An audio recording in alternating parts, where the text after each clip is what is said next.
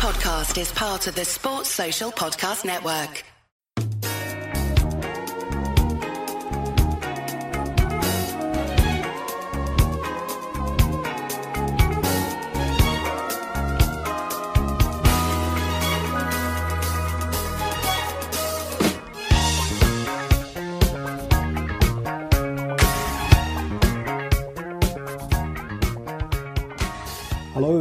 Gibbs, and welcome to another episode of Off the Wall here on Anfield Index. Uh, as I've mentioned on previous shows, the wall, as in the one we are off on this show, is the paywall side of Anfield Index, uh, commonly known as uh, Anfield Index Pro or shortened uh, to AI Pro, which offers a selection of exclusive subscriber only podcasts to the collective tune of around 30 or so per month. And uh, for a cost of uh, only four ninety nine of your pounds each month, or uh, forty nine ninety nine per year. Now, the clue to the AI Pro show we're featuring this week was in my uh, awful humming there at the top of the show. Yes, it's under pressure.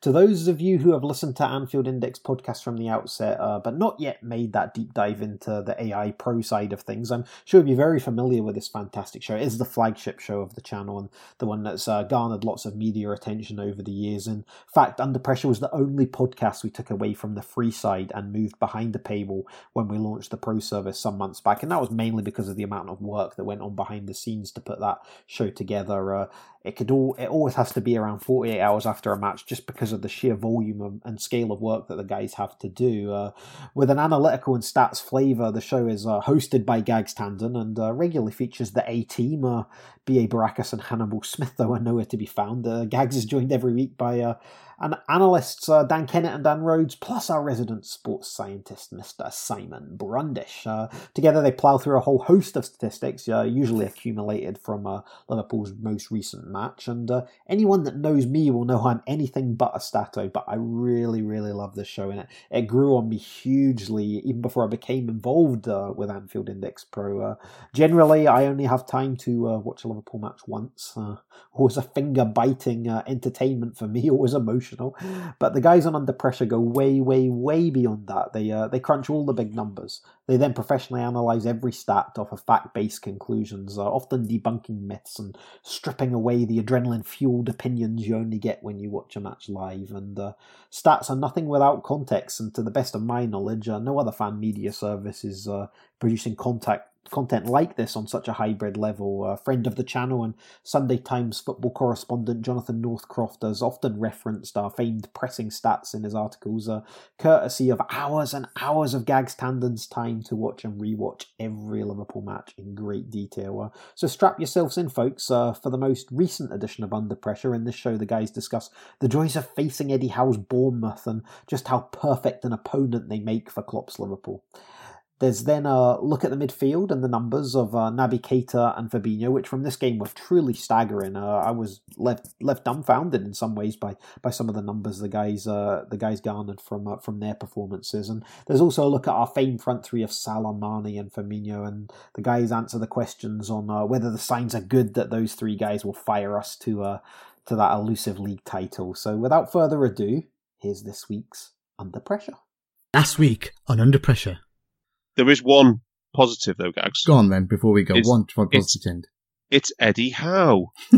It's our number one friend, Eddie Howe, friend of the show, Eddie, the most gegenpressing friendly manager in the Premier League, bar none.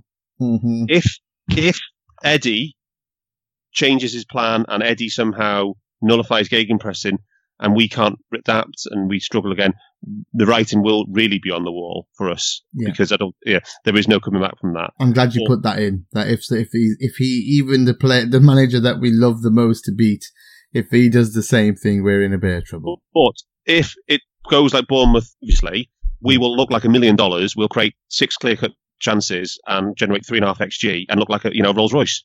Yeah, and that'll be the, the So turnaround. which one yeah. is it going to be?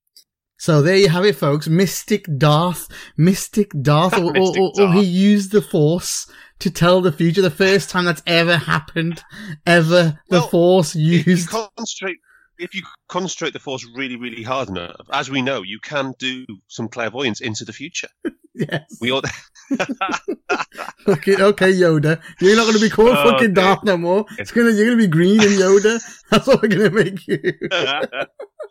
Well, you got it spot on, would but we'll uh, we'll we'll close enough anyway. That's. The way I would say it. Even a, even a clock, even a broken clock is right twice a day. Yeah, but we'll go through uh, that. I'm sure we'll be covering that in the pod how how it all affected, what happened, and stuff. So, uh, fair play to you, Darth. I'm joined by, as you know, Darth already, Mr. Rhodes. How you doing, Rhodesy?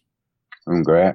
Good much man. much more much more enjoyable game than those two. excruciating. Oh Jesus, I know. And we have uh, uh, a nice and uh, cheery Mr. Brundish as well. Si, how you doing?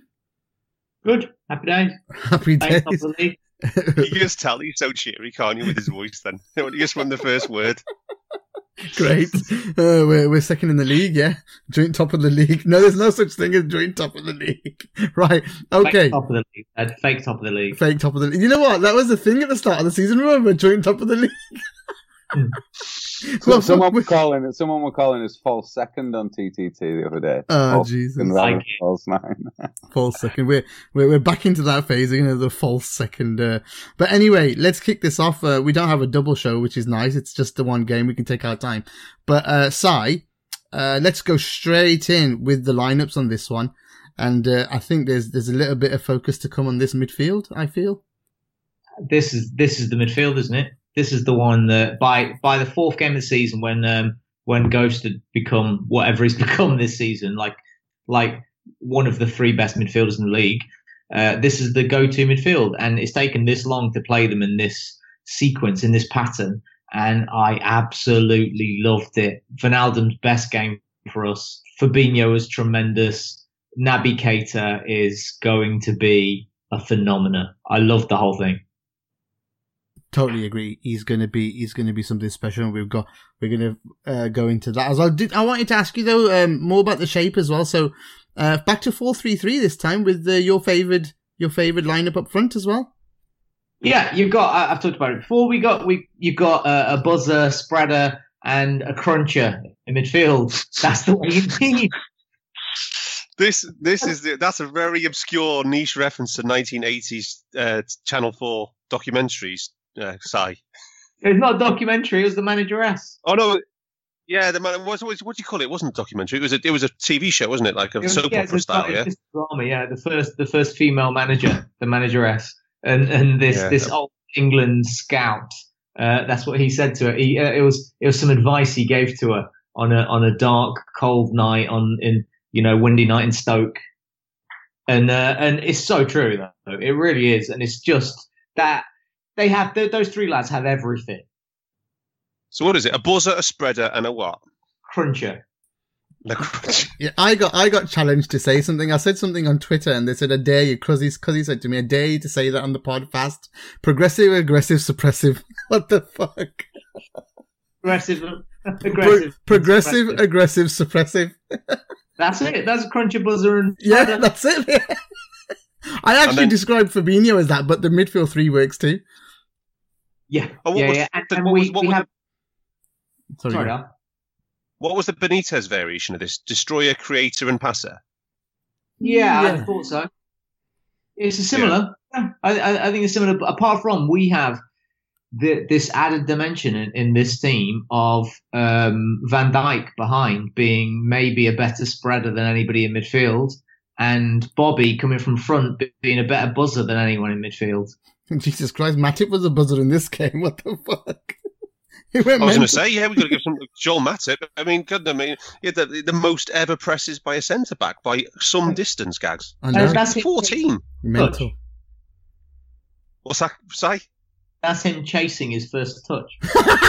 Oh, brutal, brutal. Do you, hey, do you know what the do you know what the previous highest presses by a centre back was before this game? Have a guess. Uh, You might you might you might be able to think about someone who played a game when they weren't really a centre back. Nine again. Ronaldo. Emre It Can. was. n- Yeah, it was nine Wijnaldum in that that game at Brighton when he filled in that back three. What a guess. Rhodesy, nice. Rhodesy. Okay, now Wijnaldum, that's, But nor- Matip that's what he gets 14. normally, Wijnaldum, nine. I'm actually saying I'm in, I'm in a state of shock that we've just heard Si Brundish call Wijnaldum one of the three best midfielders in the league. I never thought I'd hear those words. I love it. Well, who are the other two? They play for City, don't they? You reckon? they? Yeah. Wow. That is that is something. That is something. I, I, I, and in fairness, I only think currently, I think Naby Keita's going to be way better. I think Fabinho probably going to be way better. But this is this is Wijnaldum at his absolute peak. This is uh, even I didn't know he was capable. I don't think any, I I don't believe anybody thought he was capable of doing these things. In fairness. Yeah, I I mean I, I knew that there was an attacking player in him actually. Like there's someone who can score goals, but we just never. I've said this to Darth all the time. I think we ignore him half the time when he's up up top. They don't pass to him. Do you know what? I, I, it. I don't want to go into the stats in this because I thought we were just rambling about the game, but but like there are some serious stats about him. Yeah, this game. go go for it. Do it then. You can start with him. Go on. Right? on the He had, so, he, you know, he doesn't get forward. He doesn't get in the box. No. It's one of the things that that um, has put me off him. Is not the right. I did not. It's not the right term. That I've always been critical of him because, uh, in a similar way to Bobby and before that, Lallana, I just don't think. I, I think he has more than enough capability. He, he just chooses not to. In this game, he had five touches inside the box right? That's 20% of his of, of all his touches inside the box this season in one game. 4% of his playing time this season, and he had 20% of his touches. Jesus On top Christ. of that, he also had 28% of his passes into the box. So do you put that? So do you put that down to Bournemouth playing Bournemouth, or do you put it down to the midfield two with him? I, I, I, I you know, maybe the midfield to win him, but I actually don't. I just think it's an intent thing. I Right. think it's an intent thing. I think he's just he was he was tasked with doing something slightly different, Mm. and he he just uh, he properly embraced it. Yeah, Rhodesy, did you think that the midfield three switched loads in this in terms of going forward? I thought I thought it wasn't just set positions. I thought all of them made made that positive progressive movement or going forward. The midfield three and Matip and Van Dijk were also doing it. Yeah, Uh, I think those five were were you know crucial in creating the spaces that the others were exploiting. Um, and it is that it is that fluid movement. It is Fabinho knows when to go, but also when to stay. I, I'm not sure Wijnaldum cared that much in this game. He seemed to just be off on one. Um, yeah, but and you'll, I'm sure you'll come on to it. But Naby's pressing impressed me immensely. So yeah. absolutely brilliant. Did you pick that before even the stats? Yes, yeah, no, good, when good, good. watching No, it, that's yeah, the main yeah. thing. Yeah, that's that's awesome. As long as hard it passed your eye test. not to notice it, yeah. Yeah, he was. I, I thought that too. I thought he was. Uh, he was everywhere in this game. But um, But Yeah. do you remember? Uh, I think it was probably Leicester away, and in the group, I was eulogizing like the function of the team and how every it was almost telepathic. How everybody was performing their roles so um, like machine like. It was like it was like watching an Audi or something. Yeah. Um, and then that was up to half time, and then at half time it stopped, and then it's largely stopped for most of the season in our midfield. And yes, and in this game, it was very much back. They were all of them making making the, the correct choice. All of them were making active choices, positive choices, but then somebody was always protecting in the right position constantly. Hmm. The interchanging, both offensively and in like from a negative transition point of view, they were all perfectly set up all the way through the game. They were so smart. I thought so too. I really did. And and Darth, I think uh, Si mentioned like uh, an, a, a part of the game in, in the past. And we're doing. Let's talk about the first 17 minutes in this game. It's a good place to start. I think the looking at the stats that was, and also collecting them, that was the the hot point. Yes, and if we look at the pup chart, Gags, for this one, um, it's almost impossible to see the 100 line at the top because the, the Papa chart line is right on it. And for all the geeks who are here, we know we do use percentiles, and that, that first 15 minutes was uh, the 98.7th percentile, which makes it the second most intense period you've ever done under under Klopp. Which now the only one higher than that uh, was the Man City, the first 15 minutes of the Man City 4 3. Um, but in this match, uh, we, we had 67% possession. Bournemouth had 76 passes, and we made 60 presses in that first 17 minutes. I mean, how long did it take you to collect that first 17 minutes? About an hour? Well, you did realize, remember when I said that I'm finishing for the night, it was two hours gone and I'd only done 30 watts. I've just done this, the goal. Yeah. I've just done the Wijnaldum goal at 34 minutes. Said, I'm calling a night. I'm going. I'm doing the rest tomorrow. Like, I mean, and, but 76 passes, right? Bournemouth made, which is quite a lot for an op- op- opponent for us. Yeah. And, and and and this is where we have to. We already have to start talking about Eddie Howe. Um, I, the, only, the only thing I wanted to say about the midfield three, I, I, I agree they were really, really impressive. The balance was really nice, but I, I do want to see this again against a team which is not managed by Eddie Howe. Yes, me too. I always, I, that's the first thing I said. Can we play him against United and see, please? In, fa- Well- in fairness, he switched it, didn't he? He switched it slightly from his norm, but but the, I, the reason why I didn't quite understand his switch to a four-five-one was he's still passing it out lots on the back. That's where we get our opportunity from, not particularly how they're reacting to us in possession. It was I mean, it was the fact that they give us loads of chances to press them when they've got the ball. Say, you got the numbers, haven't you, Say? On the opportunities from Eddie, No, what? I didn't get that. What? you got the you got the numbers on the amount of short passes they made. Oh, I see what you're saying. Yeah, so they had Eddie 121 passes in their defensive third, and and they only made seven long. Shocking. Their their uh, long ball rate was was 10 percent. It actually went down five percent from from their typical. We have never been beaten by a team with 10 percent. Uh, with a 10% uh, long ball rate by anybody called, not called Man City.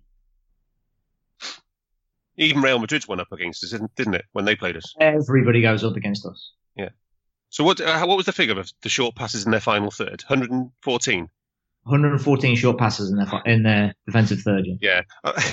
And what, what I what, what I thought the difference was, Gags, is that Mm. the number one way I could say to people would be that first 15 minutes there was the the, the difference between Bournemouth and everybody else who comes to Anfield is that when a player receives the ball in his own third, he's trying to th- he's think his first thought is to pass or to turn and take and look up and not simply just to launch it 60 yards downfield, right? Hmm. All the Bournemouth players, no matter who it was, it was Surman, whether it was Gosling, whether it was King dropping deep, whether it was Fraser, whatever, all of them were looking to turn or looking for a pass, and we were on them before they could move. And the the, the, the, the I think the most um, beautiful one was the Wijnaldum, you know, the press tackle. Which was it on Fraser after about 15 minutes, I think so. edge of the final third as well. You know, it was that sort of. You, he snapped into it, so it was a press, but it was a perfectly timed tackle, and then it was the through ball at the same time almost Yeah, as we well. them. and, and there was loads of that. And um, and we've already put the, the pressing heat map for this game in the group, and it's just like a big splodge of red right across. If you had access and you checked the first 15 to 30 minutes, it was just two lines. One line, um, just in our defensive half D and one line right in front of their, their, their box. It was just two lines, nowhere else. It was just central. It was like we were drawing a box around the center circle and we just pressed all the way around it. It was nuts. Just like, what the hell? Honestly, this is, this is something else. This was something else. Like, if you look at the heat map of the full game, it's something else in terms of a line in front of their in, in the middle of their area. Sorry, in the middle of their, their their half of the pitch. It's just fucking freaky how crazy stupid they are. How stupid Eddie Howe is. It's just crazy. Like honestly, why would you do that? Why? This is playing purely into our hands. This is the game plan. he, they- might, he might he might think that. Oh, we beat them once. We beat them four four three. So you know it worked once. Oh my god. But I don't know. Somebody asked me this in all seriousness in the group. It might have been Lubo. Um, he said, do, do, "Do we think Eddie's actually a decent manager? And oh, you know, how how well does he work?" I, I just think that all managers, if you're going to be a top manager, you have to be absolutely 100% convinced that your methods are correct, and you have to have absolute faith in your own. The moment you start second guessing yourself, I think you're on the slippery slope down. And I, I, I do think Eddie thinks that because he doesn't really change it for anybody. And let's face it, Bournemouth are a very, very small club in terms of the stadium size, the fan base, and he's kept them comfortably in the Premier League for what four seasons now, three seasons. Yeah. Yeah, it's um, commendable, isn't it? And, And, and, and from nowhere, and and actually said after this game that he tried to frustrate Liverpool. If that's Eddie Howe trying to frustrate us, by not playing two strikers, maybe that was his thing. I'm going to take off my second centre forward this game. That's by, my. by sitting deeper and not pressing maybe as often as what they have done before, but the fact that they were still passing it out from the back and passing it around in little triangles in midfield just allowed us to overwhelm him. And I can't can't believe it's the second highest pressing period under Klopp. That says something, doesn't it? I think it. it I mean, I, you got to you do admire you got to admire him. I'd much rather watch an Eddie Howe team than a Sam Allardyce team. Oh, of course, man. Yeah, you do. You I'd gotta, you gotta, you like you said, you gotta admire that he he wants to play his own way, and that's it. But against Liverpool, come on, even flipping Yeah. Chris Hughton's changed the way he plays against Liverpool. Yeah, well, and, and, and just to say that the, the, there are three players, I think, in the Bournemouth, in the Bournemouth matchday squad who played with him in League One when he started. Wow. So Steve Steve Cook and Andrew Surman, who both started this game, there was somebody on the bench, I don't know who which one it was, but they were they were both with him in, in League One, and now they're in the Premier League in the mid half of the table. You know, it, so I don't know. I think. Si, I know you give him stick as well, but do, do you what, what's what's what, try and try and be a fair ass- assessment of Eddie? Eddie's amazing. He's absolutely amazing, and and the only reason he's so stupid against us is because he plays with his balls out. And amen to that. That's good enough to beat the rest of the dross in the league. I, I, I've no problem with him. He's gonna he's gonna lose against us anyway. I, I've I've no problem with him trying to win. Yeah. Do you think it, do you think it'll get him a good job somewhere No. at, at some point, a- an opportunity somewhere? No, sadly not. He should I- do, do, but I I, don't think so. I think he could be the next Spurs manager. We'll see. That, you know what? It's England. Yeah. Spurs the only is the only is the only potential. You're right. Yeah. Just depends on the whole Poch thing, doesn't it? But whether he's going to Real Madrid or not. Yeah.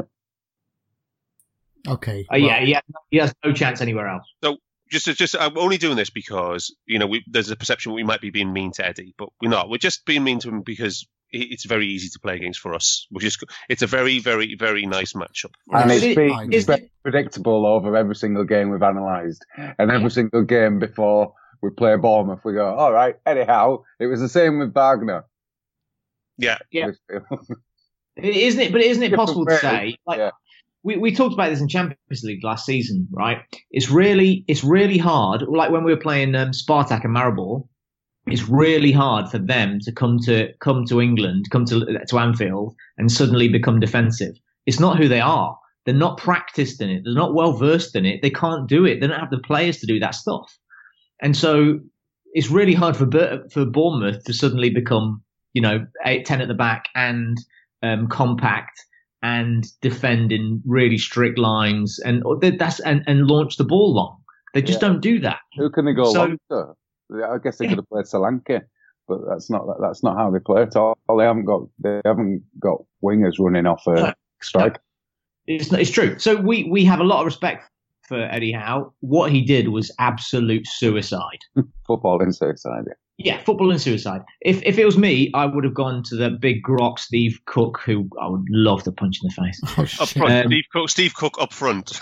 Oh God, what a prick! No, no, no, no. I, I would, I would be, I'll be launching balls over over Milner's head for Cook to run onto, uh, for um, who's that? That King to run onto, Yeah, He's and fast. Fraser. and we were Yeah. leaving massive gaps there. They just weren't attempting to do it. Yeah, a long diag. Long diag over the top, run on, chase the, chase back. It would make our fullbacks have to drop a little bit. It would The long alter diag for the the buzzer. way we play.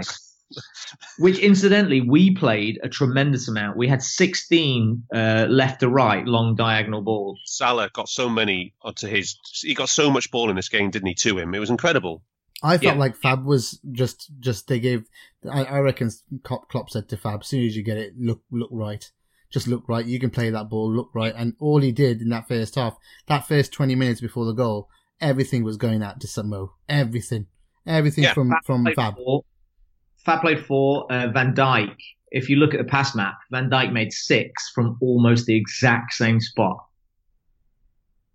To Mo on the right wing. Yeah, from the same spot to the same spot. Perfect 45 yard passes. Honestly, it was brilliant. That is exactly what we need to be doing all the time, all the time. Get try and find that ball out to him.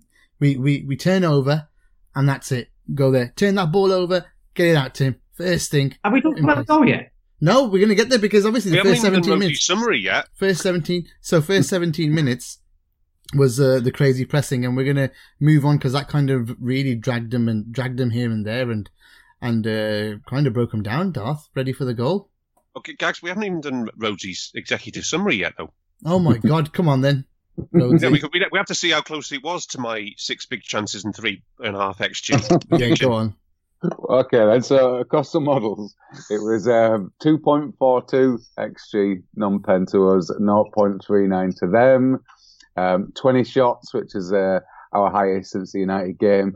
Um, strangely, 12 conceded against Bournemouth is, other than the West Ham game, is that is the is the most we've conceded since Arsenal. My the, the first Arsenal game this season. So we we rarely concede the amount of shots that we have been, but the key factor in this game is that their shot quality was 0.03. They didn't have any big chances down, and we had five, which is again the most since that, that Arsenal. Um, the last time we played them, rather than the first game, it was it was pretty much as as as dominating a team profile as you could get. 15 shots in the box again, and Man United is the is the last one when we had that many. Um, and if you look at some of our individuals across the league, Salah had the most shots of any player across the whole league. Um, Firmino created the third most chances. Um, Naby had the fourth most passes, and this was my favourite touches in the opponent's half.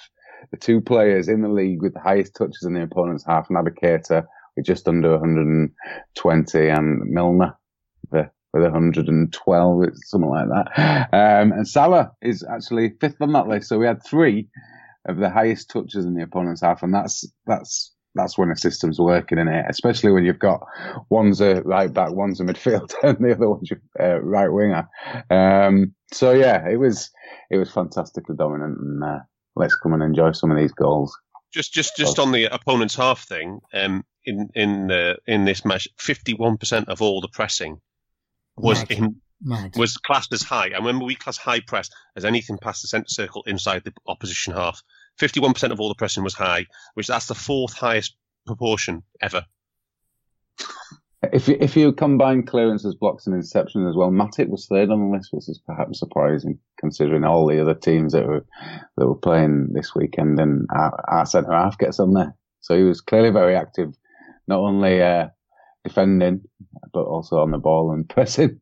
Yeah, and it was, and we had we had forty-seven presses in a hi- in the high central zone gags, and that's the second most ever in a single match after the four-three against City.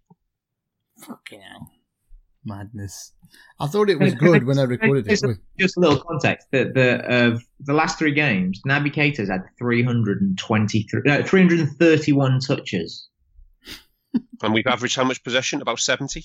about 70. Hmm. And I'm all for. I've always been all for all for this, but I'm all for running our um, system through our mid midfield player, the most progressive midfield player on, on the pitch. Let's do that. Good stuff's going to happen. Yeah, yeah, absolutely. That's that's that's perfect. Perfect way, way of Didn't, putting it. didn't we kind of didn't we kind of have three progressive midfield players in this game, and that was We three good- very progressive midfield players. Yeah, uh, absolutely. It did, and that in it well in that Ghost still manages to have 54 touches, which is remarkable. At least, but of those 54 touches, at least loads were there were, actually around the final final third and going towards the box. So 12 of, of those 54 foot touches, uh, 12 of them ended up in the box, which is great. I'd be interested in his pressing figures compared to others because that's a massive gulf in touches and involvement in it on the ball. Yeah. What's he doing off the ball? He was getting in the box a lot. Yeah. Do you remember Klopp's talked so much uh, in the early days about getting four or five players in the box?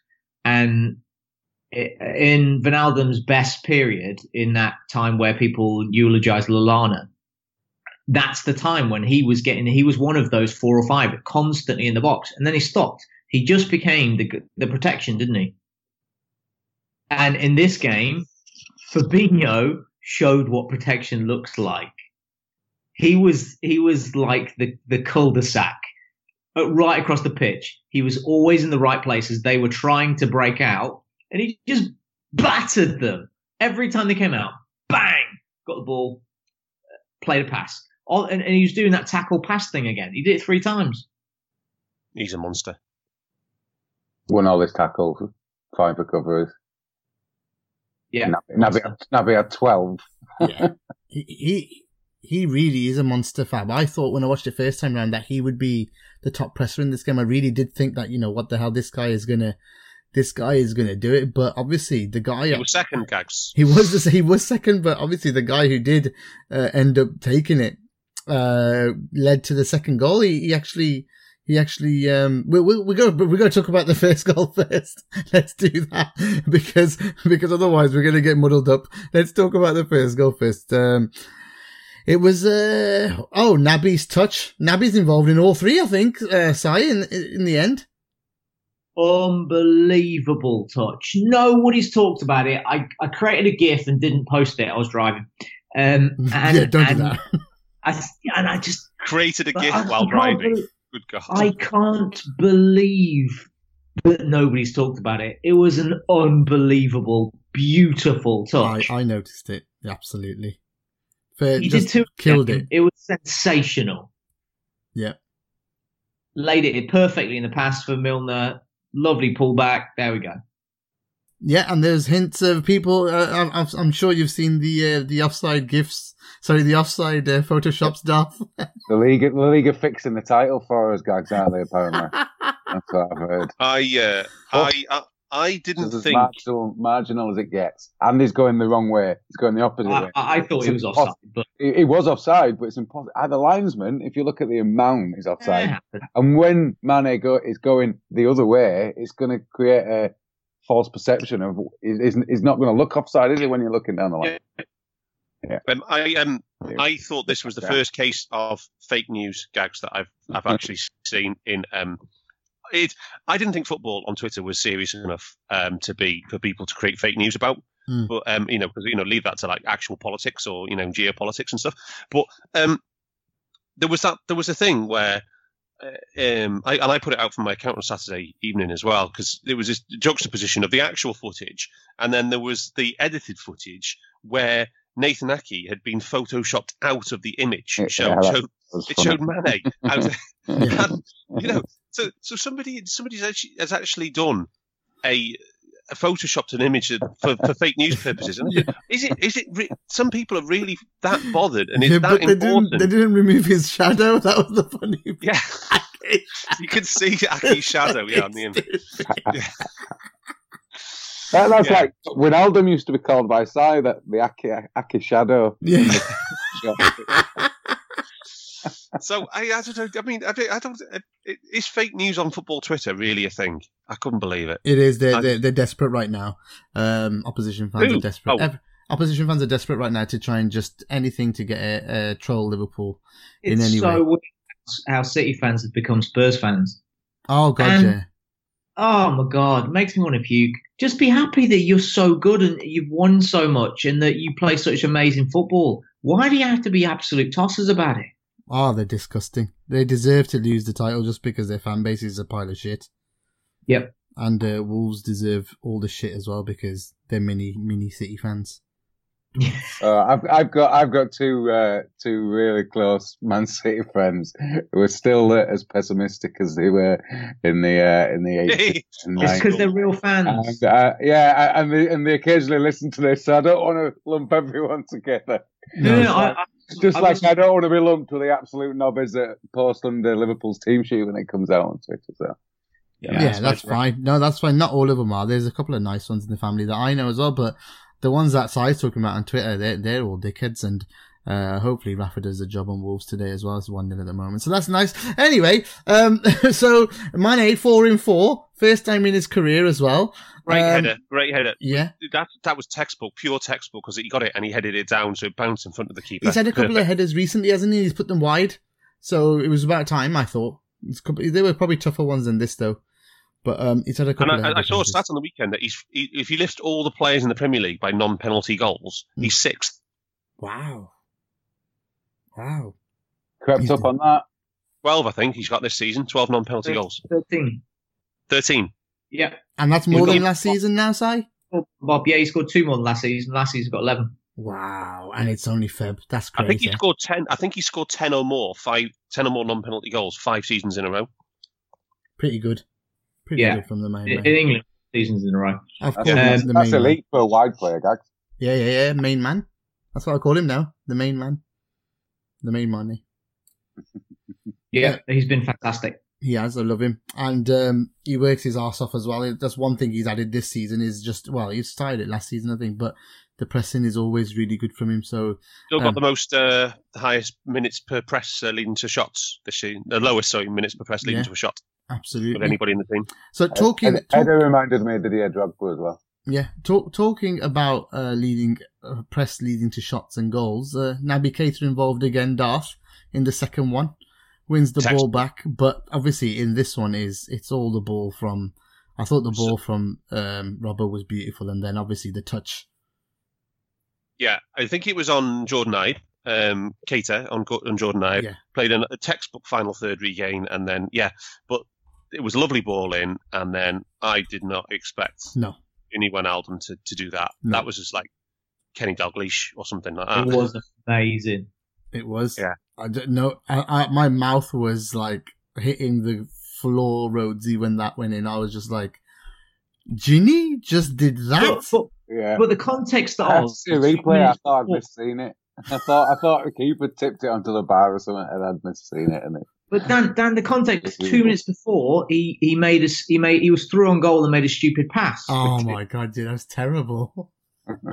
he made the a ball bounce. as well. He made the ball That was a- bounce of a cutback. That, that was a beautiful For move. Salah. That Yeah. yeah. Yeah. It was. So where did it come from? Where did suddenly go? Oh, like I'm good at footy. Where did that come from? It was supernatural, remarkable. It was a hell of a finish. Supernatural ghost powers. Yeah, Space it- Ghost. yeah, because he's a Dutchman, it was worthy of Dennis Bergkamp. It was It good. was, yes. Yeah, just shout. like it. Right. That's a shout. It, it actually reminded me when I first saw it of uh, Kenny's uh, title winning in the double against Chelsea. Yeah, 85, 86, yeah. Wow, yeah, what a finish. It was it was just perfect, just perfect. Like the keeper's positioning is good as well. It's not even like he's overdone himself. Nothing. It was just the height on it, how it goes above the the you know when you see it from the the angle from the the back and the rear view, and the ball's actually go like higher than the the, the crossbar, and then it dips. Ah, it's just it's just perfect. You know, it's It just had to be perfect. It had to be perfect, didn't it? so good, man. Loved It it. did because Mo was stood next to him and he would have he would have beaten the shit out of him. He was waiting waiting for the sweaty and he and, and he and he pulled that off and and shanked it forty feet into the air. Then Mo was Yeah, he had. A, he had. A, I mean, that was probably Ronaldo having quite a few shots in that first half. I thought, or at least, like you said, getting to the box. He had a couple of shots, didn't he? Which is Two. nice to see. Yeah.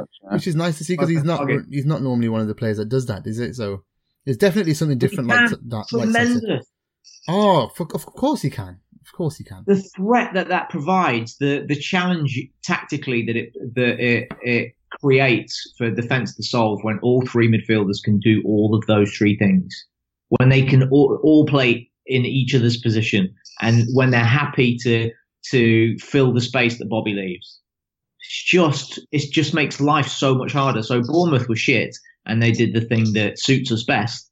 But it was the same time we did all of these good things right. So so you guys think I get down and uh, and cr- overly critical about opportunities that we get. That sometimes it looks that we get caught up in the numbers when I think opportunity offered us these things. And opportunity definitely offered offered us pressing opportunities, but structurally we did stuff that had nothing to do with Bournemouth.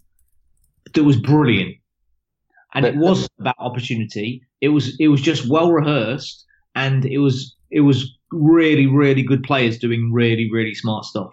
Well, does it apply to what? Cause, so, do you think this, these things that you're talking about would apply to Watford? Would apply to United? Would apply to? I think those things we're t- that I'm talking about would have beaten both West Ham and Leicester. Okay, there you go. There you go. It was the things that we weren't doing against them. Mm, absolutely weren't doing them. Absolutely, like like like we talked about with Fab getting it into Mo so quick. We weren't doing that. We weren't doing any of those things.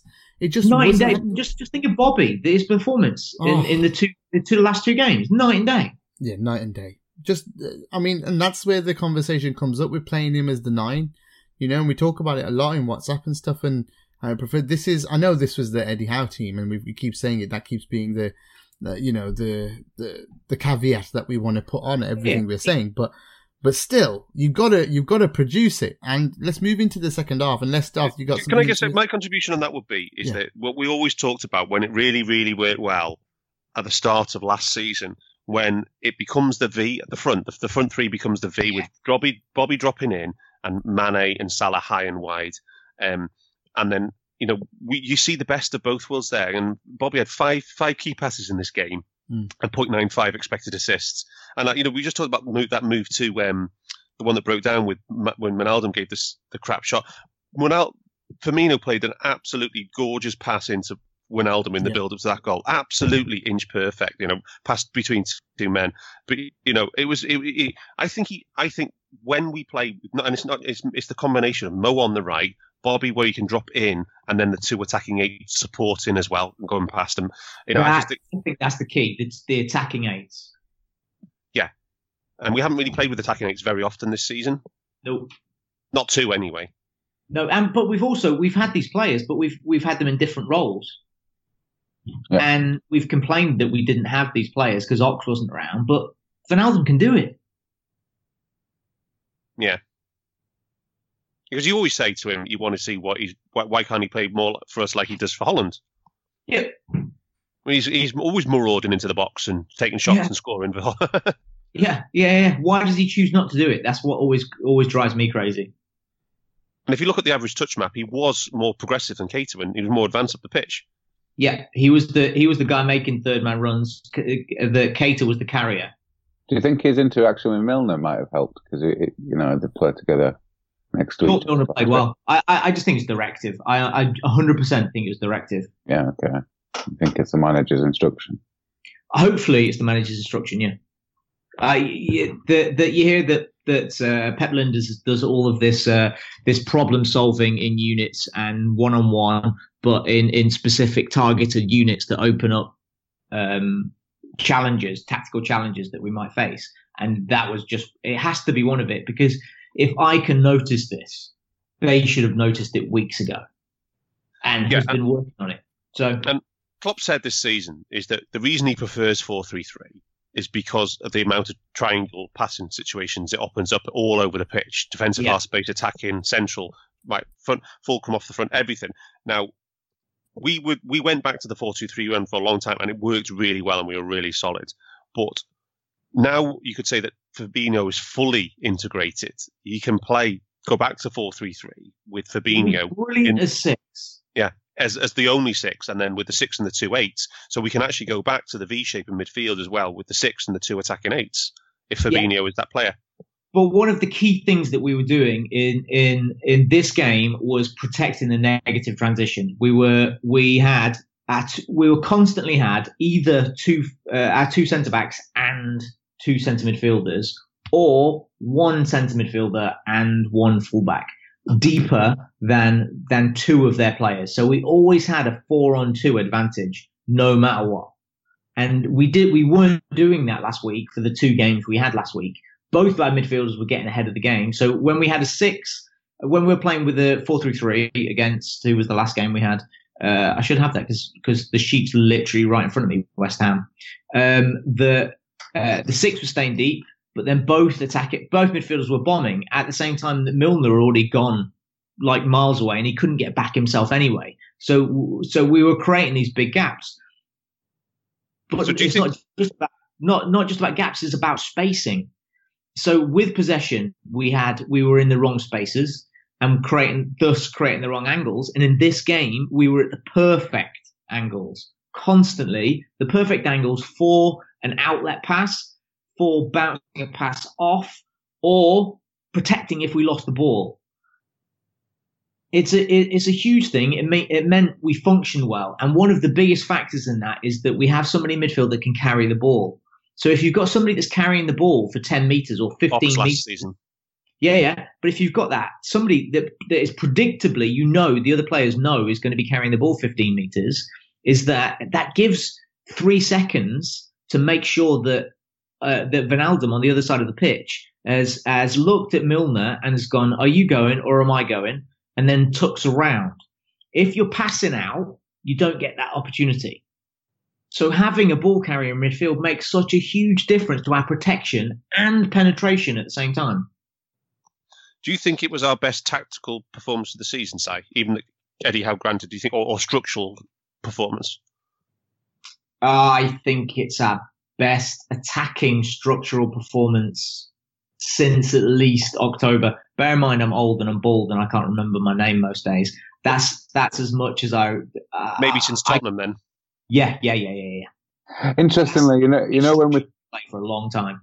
There's a stat that kind of suggests this, and I, I like uh, non-penalty xG difference, and 2.03 in this game was our highest xG diff since the first game of the season against West Ham. That that tells you a lot about the balance of the side, and considering 2.42 is on the low side of what I thought the opportunities were in this game.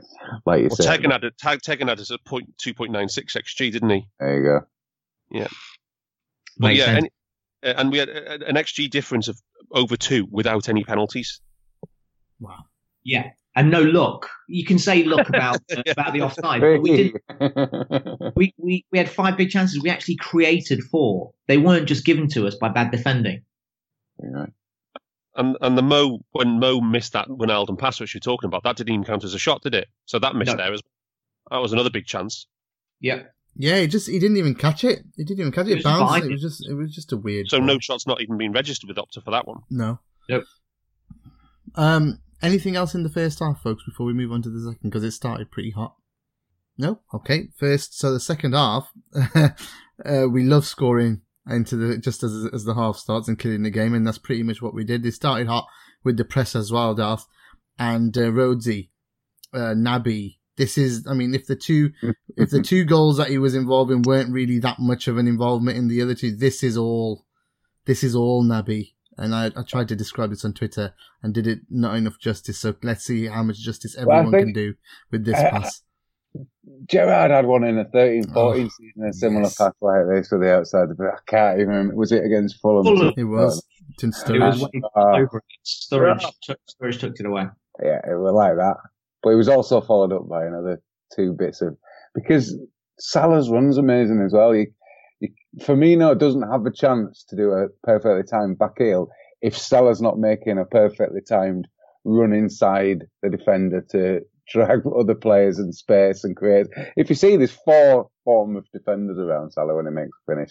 So you've just got three pieces of sublime attacking play, and uh, yeah, uh, just a little a little story because uh, when we were listening to the commentary with my with my 13 year old son, it was two uh, it went two 0 and the commentator said the old cliche. Well, everyone knows. No, it was at the start of the half. It, it's a dangerous, it's a dangerous scoreline. Is two 0 And my son went, surely one nil's more dangerous. And I was like, yeah, you, have clearly worked out clearly worked like out punches right at this age. And it's quite funny. And then when we scored the third, he went, so is this more or less dangerous than 2 0? Brilliant. Pundit, so yeah. But yeah, fantastic. Arguably the goal of the season. That's how good it was. Absolutely. Oh my god, that's that's that's something. Arguably, arguably the goal of the season, Duff. Uh, I, our goal of the season. Mm. I, I, don't think there's any argument about it. I think un, inarguably. I don't know. we had didn't we have a 34 pass move at one point? we have. We've had loads of them. This I season, in fact, has been like so many amazing goals. Honestly, like team goals. I mean, Shaq's first goal for the club was a beauty as well, where he yeah. he had he should have finished like Mo as well. But no, not in terms of the brilliance of the pass the brilliance of the back heel and the and and the, just the simplicity of the finish. I I I would say I don't think we're going to beat that one. Yeah, I loved it that Bobby didn't expect Bobby didn't expect the spin on the ball to be so so you know it's, it's just to go that deviate that much. But then what he does with it is genius. It's just fucking genius that you turn that, oh, this is overcooked for me a little bit. I didn't know that it would spin this much. And then, okay, no worries. Here you go. Here you go, Mo. What the fuck? Like, just so, just so amazing. All of it was amazing. And also, if you watch, Mane has a beautiful touch just before as well into Naby. Yes, so, it is. Yeah. So, uh, but just... in this, in this point, this is the point about formations, though, in it, Gags inside because Salah's not making that run from right to right to centre as often when he's playing in the centre, is he? No, he's not. He's not making movement. He's making just deep. Everybody's making just constantly um, vertical shapes, vertical moves, and and by him being out there, he creates um, uh, just a vortex. Everybody starts to move because he's coming inside. People start to fill in space. Yeah, yeah, I agree. Just after that goal, there was a, it was an amazing goal. Just after that goal, there was there was Mo Salah, right? The we already pointed out that Bobby had five key passes. Blah, blah, blah, blah, Did he, Bobby played well? Mo Salah had uh, so Bobby had five passes into the box. Two of his key passes were like two feet. Uh, one of them there was that back heel to Mo, uh, um, and he had Bobby had six touches in the box. Decent, decent performance from Bobby. Mo had 13 touches in the box and 21 passes into the box the most any player has had since we've been keeping the sheet. How many? 21 passes into the box. What the fuck? We've had, we've had two games this season, two games this season when we didn't have 21 passes into the box. Fucking hell. They had one key pass between them against West Ham. Yeah.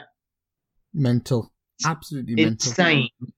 But Mo, Mo Salah's performance in this game was properly off the charts. Yeah. 77 touches. He only lost possession four times. I don't mean giving the ball away. I mean, like, he, he has an average of 6.8 he loses possession from dribbles or getting tackled or whatever, um, because he, he's always trying to be progressive. Um, and it, and typically this season, he's been so high up the pitch, isolated up against three players, it's been easy to take the ball off him. Um, but coming from deep there, they hadn't got a clue what to do with him. And he, he just ran riot. He was back to being the best player in the league. But we haven't even mentioned his uh, his uh, XG chain of 2.1, his highest this season. Incredible. Unbelievable figure. What do you say? Uh, do we think that's his fourth highest since joining the club? Two point yes, in this game. It's, it's his fourth highest and the seventh highest at the club, the club since he arrived. Through Bobby's got three more, but all all Bobby's were last season. Yeah, it's the seventh of his career. He's two. I think he's two highest for uh, Roma. Yeah. Nab- Naby's, yeah. Uh, Naby was at 1.57 as well. No, but we need to talk about Naby's because I thought straight after the game I looked at on the stat, and Naby only had one shot, and he didn't have any key passes himself. Obviously, he had the hockey, but his xG build-up was 1.45. Now, when you that tells me when you have 95% of all your XG build-up is, is you know is in passes because he was involved in literally every move that matters, and I think that tells you something about the way the system worked so well on the weekend because yeah. yeah, it all went through him, but it was all finished off by members of the front three. Hmm. It's just the way you would draw it up. Mm. This was we the had, this was the, the perfect long passes. We were stretching play, so Van Dijk and, and Fab were both stretching play, but but they were stretching play in a way that they weren't passing the ball. There were no four passes between the centre back and then uh, two passes into the six, then back to the centre back before Verge is launching it wide. They were getting the ball and pinging first time or or two touches, pinging 14 passes out to the wing, out to Mo or um, to for Milner to fall over chasing. Um, and then and then on top of that, we also then had Mo's six long passes out to. Um, he played two to Mane and then one to uh, and then four to uh, Robbo, which stretches the defense the other way, which creates creates space. If you just think of that one chance after, just would would have been a stunning goal. Um, that he pinged the ball out to um, to Mane and then it ended up coming back and he'd sprinted 30 yards to get onto the edge of the box for a ball that dropped and then pinged it, and uh, and um, it almost swerved in, didn't it? I think it was a good save in the end. But there, there was like a, a one-two with with uh, I think it was to Mane, it might have been Robbo. I told you I'm old and bold. Gags. I'm not arguing with that. Gags, let that hang, and he's not going to edit out that silence. no, silence. no chance. more, more focus on that than anything. Um, I, I actually, I, I, I mean, I, I missed the combo with the Mo and stuff. Um, we switched to Gnabry, but I thought some of the passes from Mo in the first half out wide to Robbo switching. You know, we talked about Trent the other week, last week, how we were missing that, and this week it was uh, Mo doing it, and he was picking out Robbo at will from that side, switching. So we were switching from the center to Mo, Mo out to the other side. How do you defend that? How do you, how do you defend being stretched like that? That's the beauty of the game. That is what we need to do more and more. Stretch to one side, stretch to the other. Everybody's all over the place. People coming in from, you know, to have shots. And then Mo himself, who was on the right wing at one point, running over to the middle of the pitch to hit a volley that the keeper saves. Like, it's just unreal. He's just played that ball himself all the way out to Robbo, and then he's he's already in the center to smash it uh, nearly almost in. It's it was just phenomenal. But then, like you said as well with Naby, it was it was. I mean, what a performance from the guy. I mean, uh, Darth, go into some of the pressing stats in the end for Naby because because you know we're we're almost an hour in here, and uh, after the goal, I think it was there there was loads of counters, weren't there? But let's talk Naby first. Yeah, well, top presser, Naby Keita, 50 presses, gags. But like the thing is, we've had more than 50 presses before. But this game, we had 66% possession. So we've we've never seen that before, and I'll come on to that a bit more in a minute. Naby had nine possession wins. That's joint most in the team with Fabinho, and he had the one leading to the goal for Gini. He had 11 group presses. That was the most in the team. 24 of his 50 presses were high, which means obviously past the centre circle inside the opposition half, and he had five possession wins in inside which were classed as high. Um, he, he, targeted Gosling 12 times, Jordan Ibe seven times, and Adam Smith and uh, Jefferson Lerma five times each. That your 50 does tally somewhat with what Opta have got to be their only off-ball metrics, which is recoveries 12 and tackles eight. So they got him combined 20, which again is pretty monstrous figure. Um, but yeah, you've got 50. Um, and so shall I do the possession adjusted stuff now? Yeah, yeah, yeah, do it. yeah, yeah. It. So yeah, so what, what what we started talking about a few weeks back, wasn't it, Gags? Was how do we compare, say, when we got Bobby Firmino against Man City at 65 presses, but the team's got 40% possession? How do we compare that with, say, Fabinho against Red Star Belgrade when he, we got 40 presses on 65% possession, mm. you know, because they're completely different games. Yeah? yeah? And you could say, well, Bobby had 65, Fab. So we have to come up with a way of being able to um, compare them, right? So what, what I've done is I've played around with all a, um, uh, there's, there's in, in, in, in, statistics, there's something called power transformations. Mm-hmm.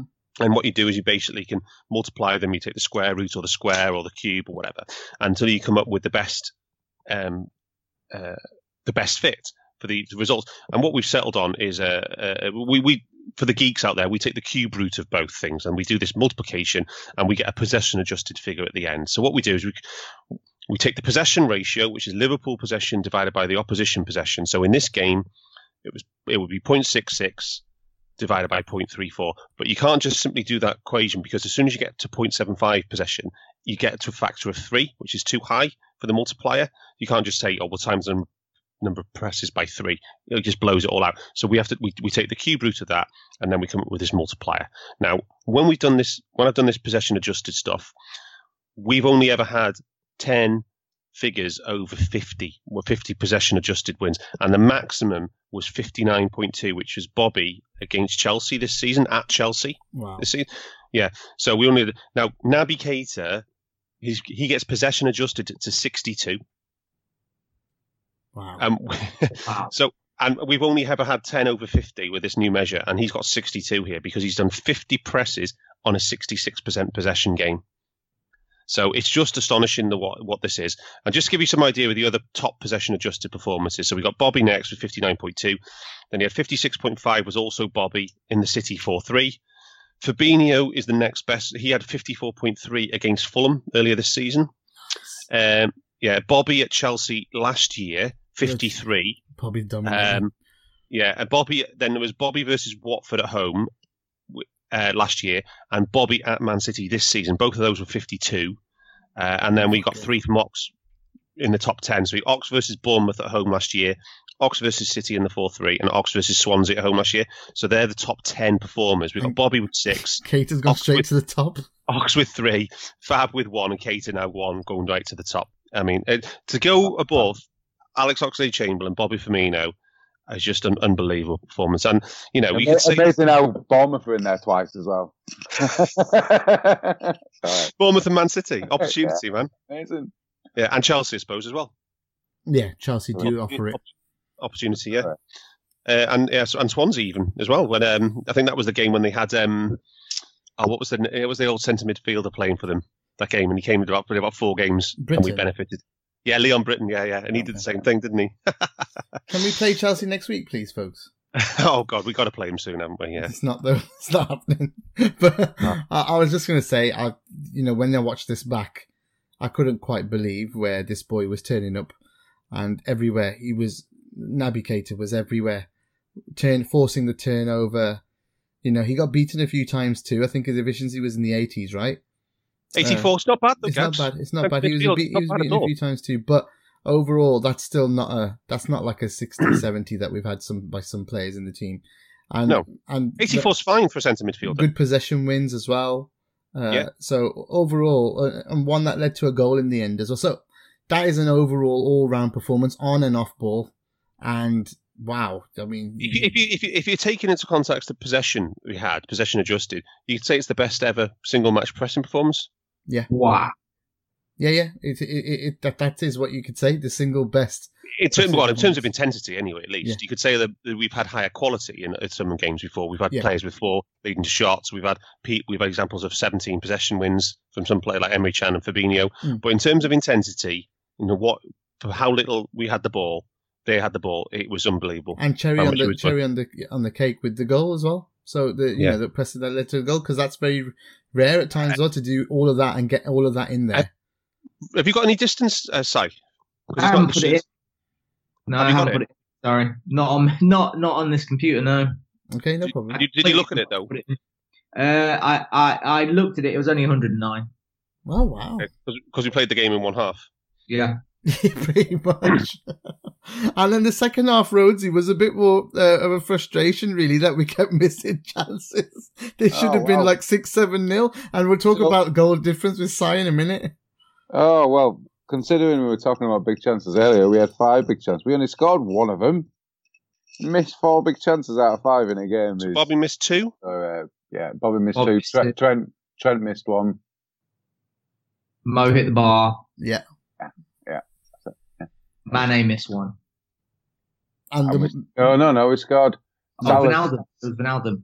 No, Yeah, no. when- Firmino, Mane had the one. Salah, Salah, Mane, and Trent with a five. Firmino had two. Missed Mane, Bobby, and Trent. Yeah. I said Mane. You said no. Oh, His, yeah, his yeah. goal wasn't. A, was his goal a big chance as well? Did he have two in the match?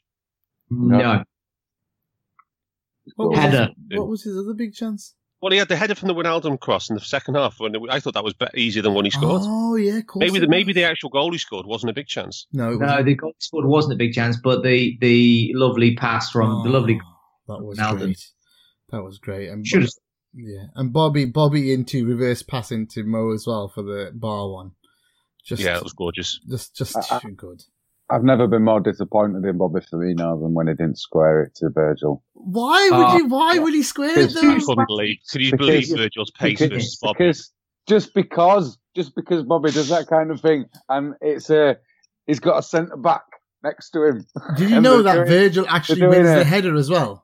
Yeah, they, they, they're Virgil actually- wins the header and then is in the other box. What the? It looks to me like they're- they're in full flight in terms of pace, Yeah, and Virgil's just, just it looks like Virgil's just jogging I, I thought him. I thought it was fair. I said as much on Nina's show Of course, afterwards he's got to shoot. Course, because he's, he's the striker. You're three 0 up. He deserves wanted- it. Yeah, he deserves I it. did- I think you either, score, you either score or you made the wrong choice.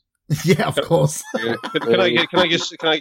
Alex, Can I make a confession? Is I watched that uh, break in slow motion just so I could admire Virgil. oh wow, yeah. He was like a Du- gl- du- he was like du- Gazelle du- If you du- play what music on. Eating the ground. My God, he, he gave Bobby ten meters, and he still steam past him. He, he he is an incredible athlete. He's so fast. I was telling someone at work today, it was very nice. Someone at work just messaged me on Skype and goes, Are you the gags from Anfield Index? I was like, Yes, yes, I am. But I've got a live release.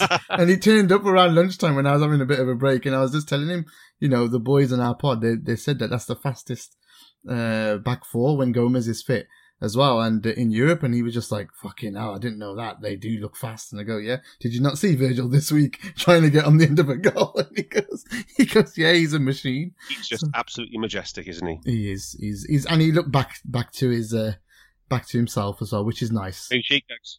That's it, He man. better off ball. He wasn't troubled very much though, was he? No, so no. Let's, let's withhold judgment on that. And can we, oh come on, and can we like talk about Fraser as well? Like- Fraser was quiet, nice. 0.4 XG, I think they had, did they? So that's Worst, not bad. worst, worst shot quality of the oppos- any opposition this season against us. So there must Is be something right. Yeah, zero point zero three for Bolton. Oh my They were Wow. shooting as soon as they got to the edge of the box, weren't they? Yeah, they were doing stupid things.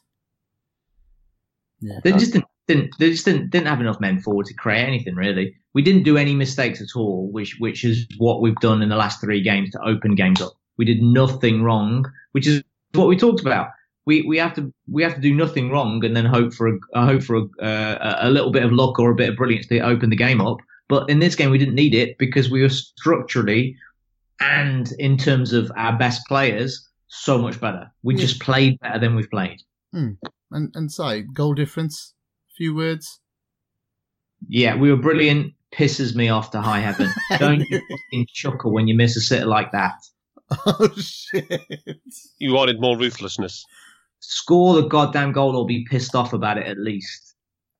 Yeah, yeah. I was uh, I was hoping that once it hit three at forty eight minutes, I really did think it'd be Avalanche after that, and uh, it should have been really. There was. I thought uh, that, that lad they brought on, It was Mousset, Avalanche. It was Avalanche. Yeah, he was all right, wasn't he? yeah, I thought they were going to score after he came on. He looked really sharp, you know.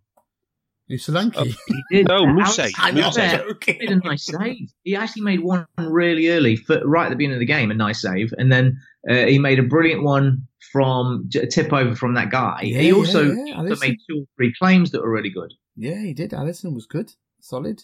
He was back to form as well because he was shit in the last couple of games. Mm. Oh, Well, His I wouldn't team go was that appalling. They cost us. They cost us chances in the last couple of games. He's so funny. He's this is It's black, almost about black like or you, white. Jack, saying obj- ob- ob- you used the phrase objectively shit on the preview. I, I this is like I, I know. Oh Goodness. man, you know I what? It was the best. I got so much Alisson praise. hasn't hasn't been objectively shit in the last two I, years. I did, yeah, I didn't say that about Alisson. Alisson. I was talking. been objectively shit in the last two games. Uh, you were the one bigging up the pitch issue in the first one. What's that got to do with him, with, with him passing the ball 10 yards Because- to one of their players instead of one of ours? Stop! Stop! Right. Put, stop putting whiskey in your mate tea. have you? right, guys. Uh, Is there anything else from that second half, folks, that you want to discuss? Because we're up here now. Time's up. Anything going once? Oh, we did three. We, we had three presses linked to shots in the match, Gags. Yeah, go on. Then Uh, they went. we- I don't think the we- other two with that. Well, not bad actually. We had the, we had the Keita for the goal. Then we had Fab Robbo, uh, the double press on Jordan Ibe, um, which deep, In hour and deep, in half. a, Yeah. deep central area. That led to a Mane shot. Fifteen seconds later, that was a six percent chance Mm, on that- um, yeah, we got blocked. info goal. It got it Yeah. blocked. Uh, blocked pretty near. Yeah. It was tried it was it, it. was near to the box though, so it wasn't a bad Yeah. chance. No. Um, and then and the last one was um, 78 minutes. Trent on the inside right channel on Rico. That led to the Keita shot from pretty much about the penalty spot. Nine seconds later, that was an 11% chance, and he just blasted it over the bar. Yes. Oh no, it was Mike- Bobby. No, it went to Bobby first. Bobby has a block shot in there first, then it goes to Keita. Yeah. Yeah, yeah. My favourite one was 53 minutes. We had a four-man group press on Adam Oh, I forgot about that. I wanted to talk about that. Yeah, it was that was unreal. And there was like a fifth player, but he was too far to add in. And like, had he just come a bit closer, we would have had our first ever five man press. That was like, ev- they, it was ah so Fab, it good to Fabinho, see. Gini, Robbo, and Bobby. And Keita was just a bit further back, but I couldn't add him. He wasn't in, he wasn't involved. So, hmm. but he was close to getting involved. And I just thought if he was in as well, it would have been the first ever five man press win. He was going nowhere, Smith. I think it was Smith that they got. He was Yeah. going fucking It nowhere. led to a, you, put- you put it down. It led to a counter-attack situation. So what? How did it break? How did we not get? The Oh, we just didn't get a shot. I think it was one of the ones where we pull back and goes to nobody and they clear. Right. Something like that, yeah. So we had a, quite a few of them as well in the game. where you know we just crossed, we we we we, we pulled back and just didn't it didn't get to anything. So there was um yeah that was that was impressive. That was like when you call the swarm. That was a swarm, real lovely the proper swarm. Dortmund swarm, the Yeah. bees. Yeah, Yeah. beautiful. If we can start doing that every game, and I know that we won't get the opportunity from some teams, but if we can try and figure those moments out, we're going to have a really good end to the season. Honestly, Well, I don't know. I think we'll get plenty of opportunity in the next two games. Um, you know, you know, I think we'll get the opportunity against United and we'll get it against Everton. Watford. Oh, Watford. Sorry, that's the midweek, isn't it? Sorry, yeah. yeah, it'd be nice. It'd be very nice if we could, if we could, guys. I mean, Javi Gracia is not as direct as previous Watford managers, is he either? No. Don't we play Bayern next? Sorry, I meant in the league. Sorry. Yeah, well, he's Yeah. focusing. Obviously, it means he's focusing on the league. Yeah, yeah, yeah. no one wants to. No one cares about the European Cup. Um, can I uh, just on the on, yeah, it's really weird. We've got a gaming spying coming up. No I one's know. really get, no one's really asked. Um, is um, what's Well, that? true, though. who- who- What's the situation with the centre halves for um, Bayern? Say, Um, Is it- wow, is Lovren going to play with Matip? probably going to be Fabinho. No, you know, Just let let get on with it. yeah, most likely going to Just be Matip on his own against Bayern. Yeah, just play Matip on his own. Yeah, Matip again, Le- Lewandowski. That's fine. Shit. He'll, he'll sort him. Stick him in his pocket. Stick Mignolet at the back. Jesus Christ. This is this Look, is I'm where sure, sure- who knows what's wrong with Lovren? We can't trust anything that's coming out of the club from an injury perspective. It's all bullshit. So you just got to guess that. You, you literally, you asked me. I'm just guessing. Just I wouldn't you. be surprised if he actually kept Lovren just for that game. As in, you know what? I'm not even No risking you. Virgil. I'm not even away. risking you. I don't, I don't, I don't think you should say that you're guessing because out of us four, you're the one who can make an actual scientific and qualified assessment of what might be happening, rather than most people who talk about injuries. I just well, I want might to see something on the pitch, or then I can give I give an assessment on. But but like Lovren went missing, and I don't know whether he's kidnapped in fucking Arizona. no idea. But but no one seems to know where he is or or what's wrong with him. he's just not fit yet. And and literally the in the presser, Klopp was asked about it, and it was the most def- it was the most definite of no's. He's not fit. Um, he's not ready. That Was was, it like that was it like was it was it like when he was asked about Klein last season? maybe, Yeah, it's yeah, something to do, exactly. maybe it's something to do with things going on with Modric and stuff. Maybe. Back injury. think- Who knows? He might just be sick. He might just be like the bug that the Wijnaldum have. Maybe he's just you know shitting himself. Who, who Oh, knows? sorry. Did you know? I read the I read the report about that. So it wasn't that he had the shits. What happened was he's taking a tablet for his knee. So Wijnaldum actually gave an interview and, and told us what happened. So I give uh, just in case people haven't read that. Wijnaldum just went into detail in an interview and he said he took a he took a tablet to, for his knee because it was hurting a lot. He said, and, it, and the doctor said this will make the pain go down. But the problem was with that painkiller, you could get diarrhea, and as it happened, he did get diarrhea. Now, Oh, great. So so we're playing a lad. We're playing a lad uh, that has knee pain enough that he needs painkillers to get on the pitch. Absolutely, and so I knew So you was were it not. sequence of cortisone then, Si? Jesus Christ, shoot me! Yeah, Is exactly. like- so, It's, so I wa- Si, is this like cortisone Maradona stuff? Uh, yeah, this is this is what I've not. This I've not. Don't do it. I, I just think this is bad practice. yeah, so Yeah. basically, the the story is here, guys. If you let me finish that, um, Wijnaldum then did not spend any time with the club, with the team, sorry, on Thursday night or Friday night in the hotel, and was allowed to go home. Uh, they just didn't want to make. They didn't. They, they they knew it could be the tablet, but they didn't want to take any risks if it was anything that would people could catch. So, uh, but then fr- Saturday morning, he got the call. Uh, how are you feeling? Can you play? And he said yes. And also, it said, which I won't be very happy with, is that this looks like the plan that they're going to have for Gini until the end of the season. And at the end of the season, they'll see what they want to do with the knee. They're managing his knee pain. Mm-hmm. Mm-hmm. Fair enough. Yep. This, that, that was interesting. That's from the horse's mouth. That was an interview in the Echo. I So is think. this going to be when you've talked about grades before? This is going to be like a grade one niggle or whatever, yeah, or something, No, or grade whatever it is. Or, The opposite. No, the opposite. So this sounds much more like a, either something de- degenerative or this needs. Um, I'd imagine that it must need more than um, like uh, arthroscopic cleaning up of cartilage, meniscus, because that would take ten days, and we've had ten days twice between games. We've had more than that, where he easily could have had it done. So if that's what it is, I'll be really pissed off that he hasn't had it done because he could because we've had plenty of time for it. And if you factor in the game that he missed, if he, he'd had three weeks between games, if he'd just had surgery and not and then recovered over Dubai and then missed the missed the Leicester game. Um, so I, I imagine that there is something more going on with it. It's going to be something that he needs properly cleaned up at the end of the season. Maybe some debridement or something. Mhm. Interesting. I've Well, if he got- can play like he did on Saturday, I was about to say exactly that. Maybe he needed a bit of pain to wake him up a little bit. Yeah, and he said that he went to the toilet after him and nearly shot himself, so that's not nice. But anyway, we'll move on, and that's a, got- probably a brilliant place to I've end. got, ah, if I had one, I had one more thing I wanted to Go on, go on what then. goes on. Well, some I'm going to track to the end of the season because it's 538 Mhm. prediction for the for the for the league, okay? And it and it's fluctuated this season big time. Um, we've been we've we've been as high as 79 percent.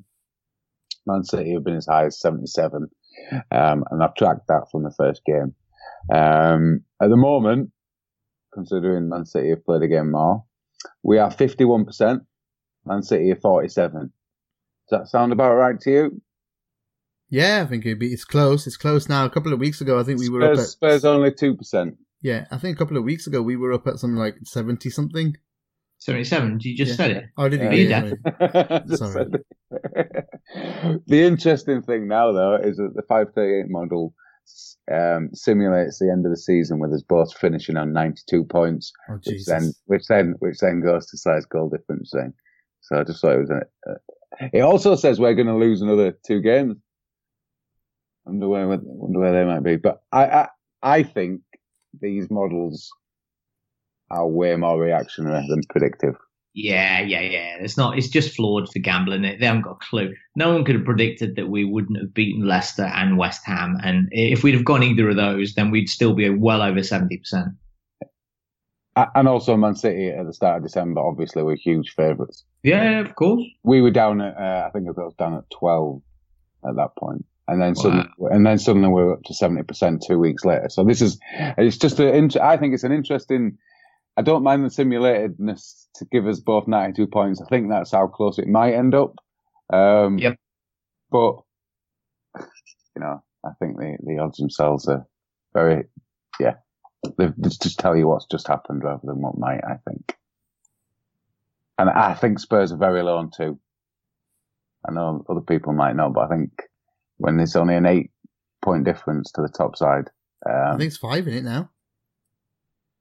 I mean, we've got, a, I- yeah, I, don't think Spurs have a hell in. I I don't think they stand a hell of a chance to, to win. Uh, there's no chance in hell because of the squad, because of the squad.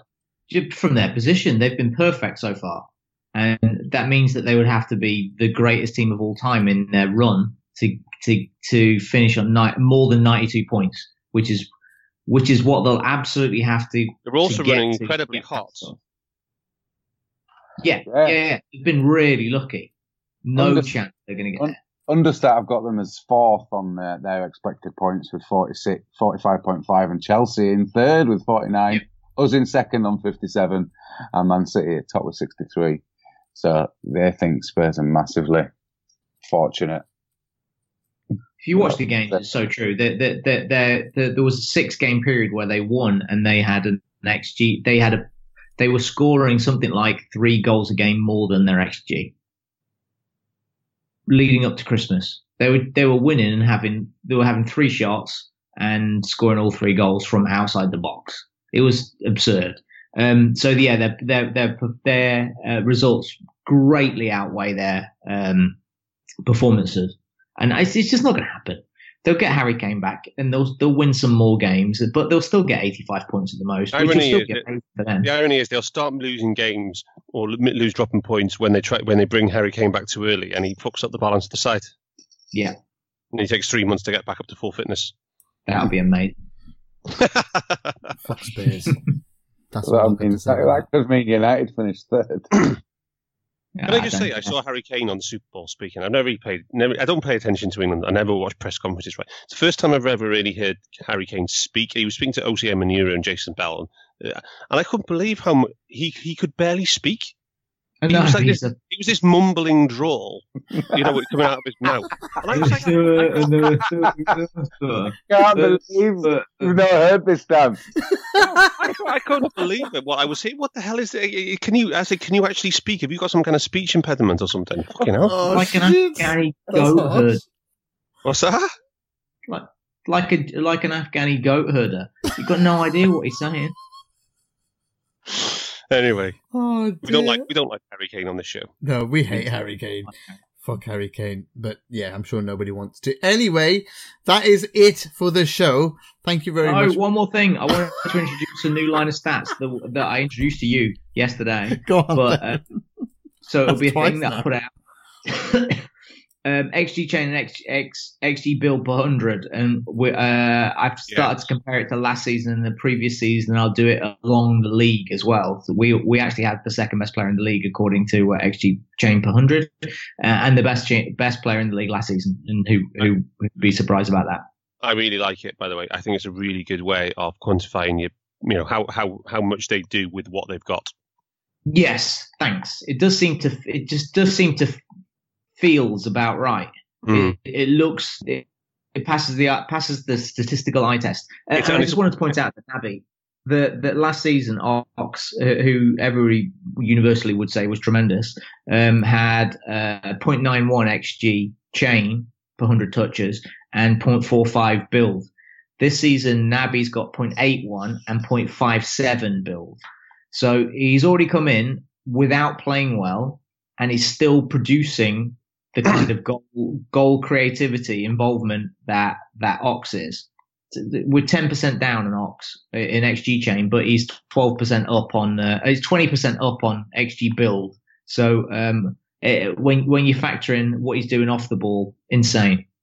The reason the reason I like it is because you're normalising it, and it takes it. You can normalise it again across teams because teams are players on Yes. lower teams will have less touches, so you can normalise it across the amount of touches they have. So yeah, I like I've it. done it with City this afternoon.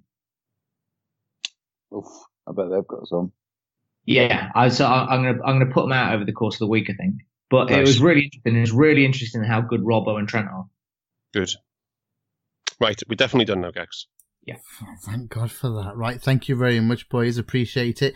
We've gone way, way over again, just the one game, but we've gone way over. It's, I think it was worth it. You know, he's a, he's a back to winning ways and, uh, a little bit disheartening when you see what City do, but, but, got to go to Old Trafford. And if you want to win the league, you need to win there. So that's what we aim for next. Drop win the league. That's it. Beat the dross, win the league. We'll see you after that Bayern game. That'll be the next show. Catch you then. So there we have it, folks. An hour and 20 minutes uh, for your listening pleasure of the Under Pressure show following Liverpool's win over Bournemouth. Uh, last week, the Reds uh, don't have a game this weekend, and uh, it's not been a quiet week by any stretch uh, over on Anfield Index Pro. Uh, if you want to listen to Under Pressure every week, as I say, the guys are back uh, analysing every Liverpool match, and when we play midweek, they often get together and do a double header, analysing two games at once, no less. So uh, don't miss out on future Under Pressure shows. You can listen to all of Anfield Index Pro's content free for seven days. Uh, everyone's entitled to a free trial with no obligation to continue. If you don't like it, just stop it. So uh, to get on board, it's at anfieldindex.com forward slash join. Very simple. Anfieldindex.com forward slash join. You can pay by credit card, you can pay by PayPal, but the first thing you should go and do is sign up to that seven day free trial and uh, and see what you think of the content. Do let us know as well. Uh, we're on Twitter at Anfield Index Pro. So some of the other content that you could enjoy this week immediately following Liverpool's uh, win over Bournemouth. Uh, within a, within a few minutes uh, of the show, there was uh, post match Raw. Uh, the guys uh, Trev Downey, Carl Matchett, and Mo Chatra reflected on Liverpool's 3 0 win. Uh, that comes out really, really quickly after every game we do Raw, and uh, you get that real emotional, it's completely opposite in some ways to the show you just listened to Under Pressure, where everything is based on emotion, and uh, the guys have some real fun on that show, and it's a really good one to listen to to kind of uh, end your match day experience, if you like. And then within 24 hours or so of the game, we get our Rate Don't Hate podcast, that's out now as well, and uh, the guys uh, look at a whole collection of media and uh, the the Anfield Index Pro subscribers, and they uh, they look at the ratings out of 10 for each player and then they collate the numbers and the stats on that and uh, it makes for some fun discussion often some uh, some intense uh, discussions and heated debate amongst uh, the regular panelists of tom holmes and uh, adam petruccione who join uh, kay on that show. So so that's well worth a listen to as well. Then it moved on to our tactics weekly. This was a look at that game from a tactical perspective. So we've had the raw emotion we've had the ratings out of 10 we've had under pressure with the, the deep dive on the statistics. Now we've got the tactics. And for that, uh, Gavin Jones was hosting this week in place of Dan Rhodes, and he was joined by our, our own stats guru uh, Hamza and the head coach of Miami FC, Mr. Paul Dalglish. And they uh, they really took a look at Liverpool reverting back to that four three three and uh, how Liverpool are getting the best finally out of Naby Keita. It seems so. Uh, again, well worth a listen.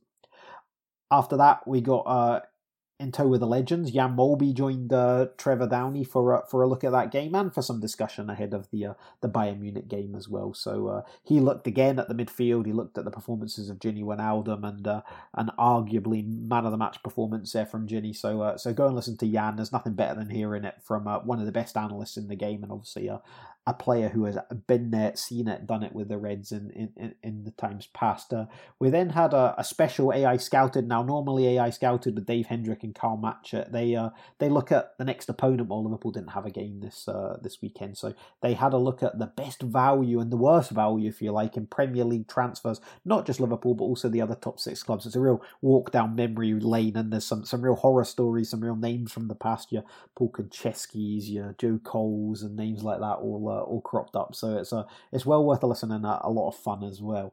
Then there was another special, Money Talks, uh, a podcast uh, that Mo Chatra, our, our resident chartered accountant, uh, did this week. And he was on with a prominent football lawyer, Daniel Geey, to talk about his new book, Done Deal. About an hour's worth of chat there on a whole variety of issues, including uh, players' wages, financial fair play, agents, broadcasting, Brexit. It's all in there brilliant podcast. There's a taster of that on the free side, some some ten minutes or so, but you can go and listen to the whole hour long version of the show on AI Pro. And uh, the giggle box, if you like, of all the shows. Uh, when there is a break, Gags uh, often gets together with Dave Hendrick and they do a podcast called Old School. Now this week they were uh, joined by uh, one of the original uh, originals from uh, the Anfield Index days, uh, Marco Lopez, who's who's not been featuring on the podcast in uh, in recent times, but it was great to hear Marco back on the show. And uh, the guys take a look down memory lane. They get Marco's thoughts on the current Liverpool side. Then they host a whole field of questions from the bizarre to the ridiculous to the to the common sense stuff from subscribers. And uh, Dave Hendrick gives his own uh, unique take, shall we say, on uh, on things there. So uh, go, it's a lot of fun. Uh, it's over hundred minutes, so uh, brace yourselves in for that one. So uh, this has been our off the wall podcast. Uh, we hope you enjoyed Under Pressure. We hope you will head to AnfieldIndex.com forward slash join and take advantage of that seven day free trial, and also get involved in our Discord platform. Whether you wish to subscribe or you wish not to, we're at Anf- it's www.anfieldindex.com forward slash Discord. Brilliant bursting community full of ideas. Uh, it's well worth uh, getting involved in that, even if you've never used Discord before. It truly is an eye opener, and anyone that's come on board so far hasn't regretted it. So that's AnfieldIndex.com forward slash Discord. And until next time, up the Reds.